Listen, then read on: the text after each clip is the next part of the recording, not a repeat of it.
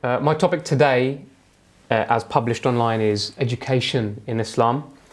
And I'm going to read just a couple of verses from the Holy Quran, although I could have chosen any from a dozen or more for the topic. Chapter 39, verse 9 Are those who know and those who know not alike, only men of understanding mind. Chapter 22, verse 8 and among men is he who disputes about Allah without knowledge, and without guidance, and without illuminating book. Knowledge, the pursuit of education to further one's self, is extremely important in Islam. One point of evidence of this is that the word knowledge is, in all its various contexts, is the most used word in the Holy Quran after the word God. So, apart from God, apart from the word Allah, knowledge is the most used word. Now, most people I know, most Muslims that I know, narrow the boundaries of this down to only gaining knowledge of our sacred text or just being educated in the Holy Quran, and the various books that are built around our religion. and based on those two verses that I just read out, it could be argued that they're correct in this. But that is, in fact, wrong. An education of our religion is extremely important. ISIS and Al Qaeda are a perfect example of groups who abuse the fact that some Muslims do not know their own religion uh, and who then teach these people a twisted version of the religion to further their own political agendas um, in various parts of the world. And the detractors of Islam use the very same tactic to breed hatred of Muslims from not from non-Muslims. Some who learn about our religion from places like Fox News, and some who simply memorize an ayat or two and quote them out of any context to try and prove some sort of non existent point about Islam. And some Muslims react with violence because they love their religion, but they don't know how to protect their religion from these attacks. But if they truly knew and understood their religion, they would know that the, they would know that Allah already warns us about groups like ISIS. Chapter 6, verse 144, in part says, Who is then more unjust than he who forges a lie against Allah to lead men astray without knowledge? Surely Allah guides not the wicked people. It can't be any clearer than that the warning to us against people like ISIS and Al Qaeda. And Allah goes further and warns us about our reactions to things like this. Chapter 18, verse 68 And how can thou have patience in that whereof thou hast not a comprehensive knowledge? We're being warned that we could turn to violence or aggression if we do not understand our religion to be able to argue against our detractors with patience and peace in our mind. So, yes, proper education in our religious text is extremely important.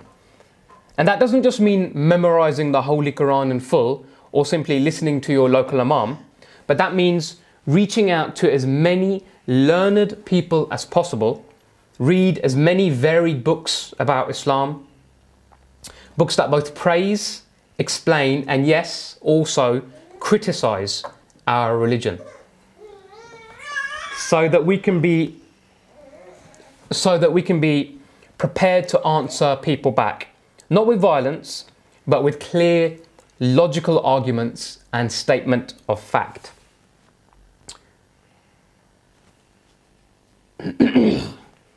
but being well educated in the message of Allah is not enough. The Holy Prophet, peace be upon him, said, Travel in search of knowledge, even if it takes you to China. So it is crystal clear from that that he is saying seek and absorb and absorb as much about the world and how it works as best you can. Do not just restrict yourself to your religious text. The Holy Prophet, peace be upon him, was not just a prophet, he was not just a messenger of Allah. He was also a political leader and had to deal with many different tribes and cultures. So he understood that to advance as a community, we, the Muslims, needed to be at the forefront of science and technology and medicine. So he made it a duty for Muslims to go out and seek as much knowledge as possible. and in a way which would benefit all Muslims and keep the community together as one. And people took the Holy Prophet's message about knowledge and they fulfilled his command. And whilst medieval Europe was stuck in the Dark Ages, incredible scientific advan- uh, uh, incredible scientific advances were being made in the Muslim world. Muslims were developing what we now term as modern science. New disciplines emerged like algebra, trigonometry, and chemistry, as well as advances in medicine, mathematics, physics, astronomy, geography, architecture, literature, engineering, agriculture, and that's just to name just a few. Muslims like Al Zahrawi, who was a surgeon in Cordoba, invented many instruments for his work. His work was hugely influential in Europe, and many of his instruments, in the same form, are still used in, to this very day in surgery. Among the best known are the syringe, the forceps, the surgical hook and needle, the bone saw, and the scalpel. Every, those um, capsules that we all um, take when we've got a headache or when we're prescribed med- some medicine or other, those things, they're all due to his discoveries and his work. Muslim doctors also invented uh, a type of anesthetic which used opium and alcohol mixes. and they developed uh, hollow needles to suck cataracts from eyes in a technique that's still used today.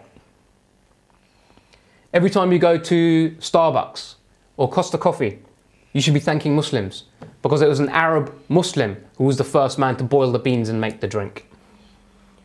The first pinhole camera, invented by a Muslim. Modern chess, the first attempts at a flying machine, the first parachute, modern day soap, distillation, the crankshaft, which is used in all the vehicles in the world, windmills, yep, you guessed it, all invented or first attempted by Muslims. Some, uh, many hundreds or sometimes thousands of years before European attempts of the same. And those are just a small sample of the many examples I could give you.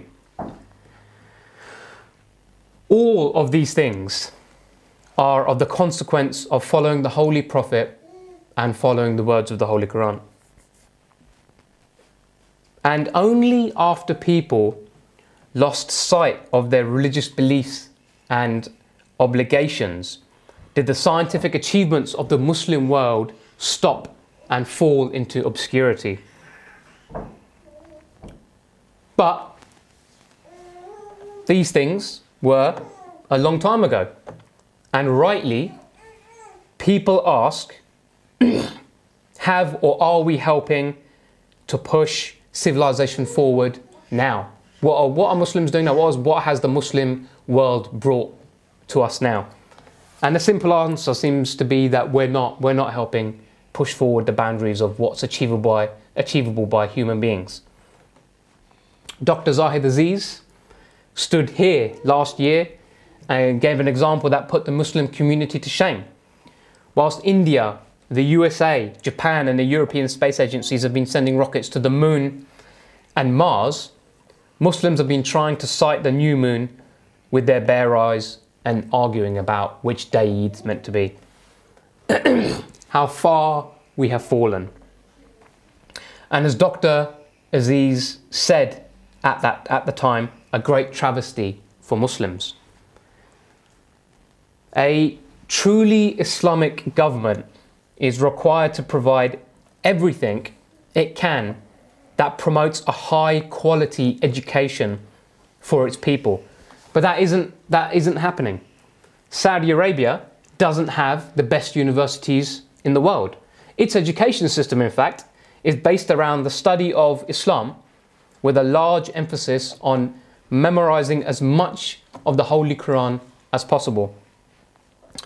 And a 2007 World Bank report showed that 15% of all Saudis are illiterate. So, what is the point of memorizing something if you never truly act on, on its instructions? Only a few days ago, a, a Saudi so called cleric at a university which, uh, which is believed to be in UAE, he made himself famous by telling his students that the sun actually travels around the earth and that the earth is static and doesn't move at all. And in this lecture that he was giving at this university to his students, his evidence that he used was that if, uh, if it didn't, then planes would not be able to land at their destinations.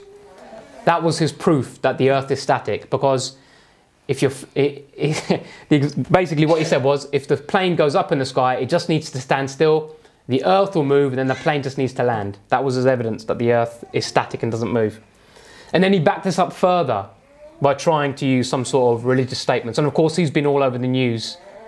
Um, and of course it's been highly embarrassing for the saudis and for the university in the uae and when people go on holiday to places like Dubai and Abu Dhabi, you know, when, when tourists are going shown around in buses, are they shown uh, and, to- and told about the amazing universities these places have?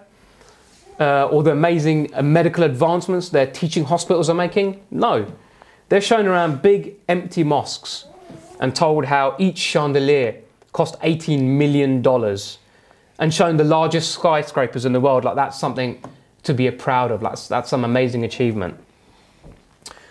Well, actually, maybe they could be proud of the skyscrapers if an Arab educated engineer had designed them and built them. But these towers, they're all made by Western companies. so, what about here in the UK? Surely things in the UK are better for Muslims. Well, sadly, some statistics from the 2011 census seem to show that Muslims are falling behind the UK population in general and other minorities in education and jobs. The Daily Telegraph published a rather baiting article about Muslims and whether people are afraid of us. But within that article, they republished some very interesting statistics about the Muslim population here. Uh, but si- since writing this speech, I've noticed that they've actually changed the controversial headline of that article because they received uh, quite a lot of uh, criticism for it. The article, so the article showed that the number of Muslims with a degree in the UK, uh, in Britain, sorry, was at 24%, which was up from 20% in 2001. So that doesn't sound so bad. That sounds quite good actually, up 4% in the last 10 years. Except when you compare those statistics with the Sikhs and the Hindus. 30% of Sikhs and a staggering 44% of Hindus have degrees in the UK. And the overall UK average is 27%. So Muslims are lagging far, far behind. 26% of Muslims in Britain have no qualification at all. But that's actually an improvement over the 2000, 2001 figures, which show a shocking 39% at that point had zero qualifications. And what, and what about work? What percentage of Muslims have never worked? According to the census, 21% of all Muslims have never worked a day in their lives in the UK.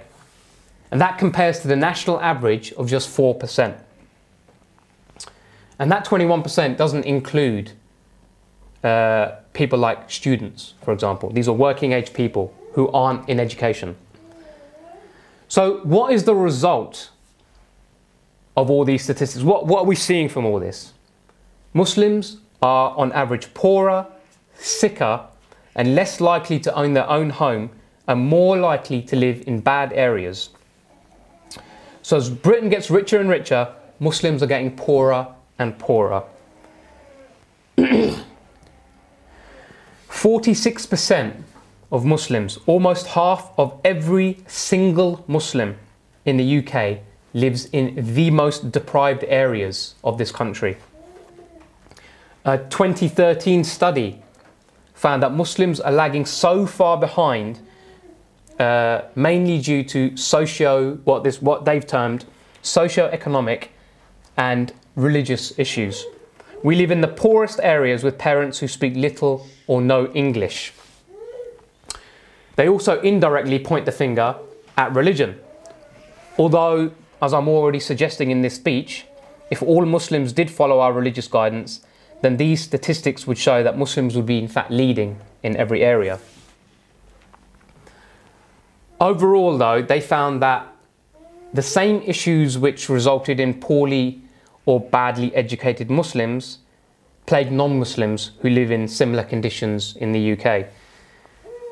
So maybe all those people and the UK government should be talking less about Muslims integrating into the UK culture and lifestyle and more about helping to educate the poorest in society, regardless of what their nationality or cultural background is.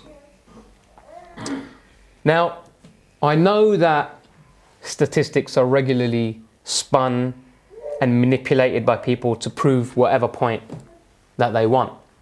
And we could look at the job stat that I gave and argue that, for example, Muslim women from the previous generation are more likely to be housewives, and that could skewer the statistics, etc., um, etc. Et but this brings to light a very real issue Muslims are falling further and further behind every single year.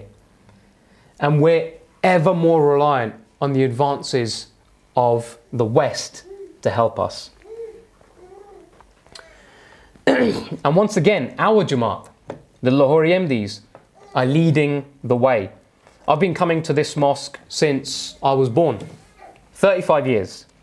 And since I was little, I remember every year the president of the Jamaat would stand here at this very lectern and read out the results, uh, read out the exam results of the students every single year.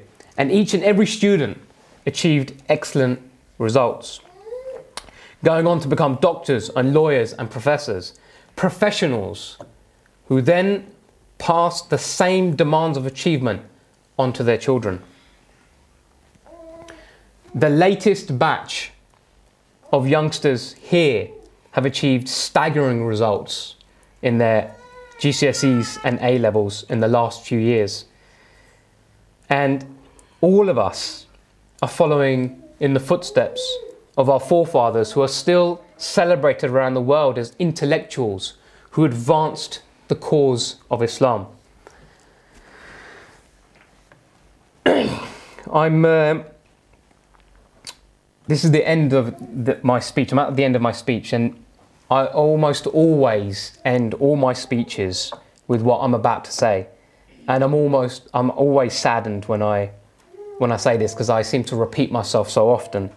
But if we want to get back to the golden years of Islam, the years that Islam pushed the boundaries of civilization forward, we need to go back to the proper teachings of the Holy Quran and the demands that the Holy Prophet, peace be upon him, put on all of us. So, my parting message for all of you is travel in search of knowledge, even if it takes you to China.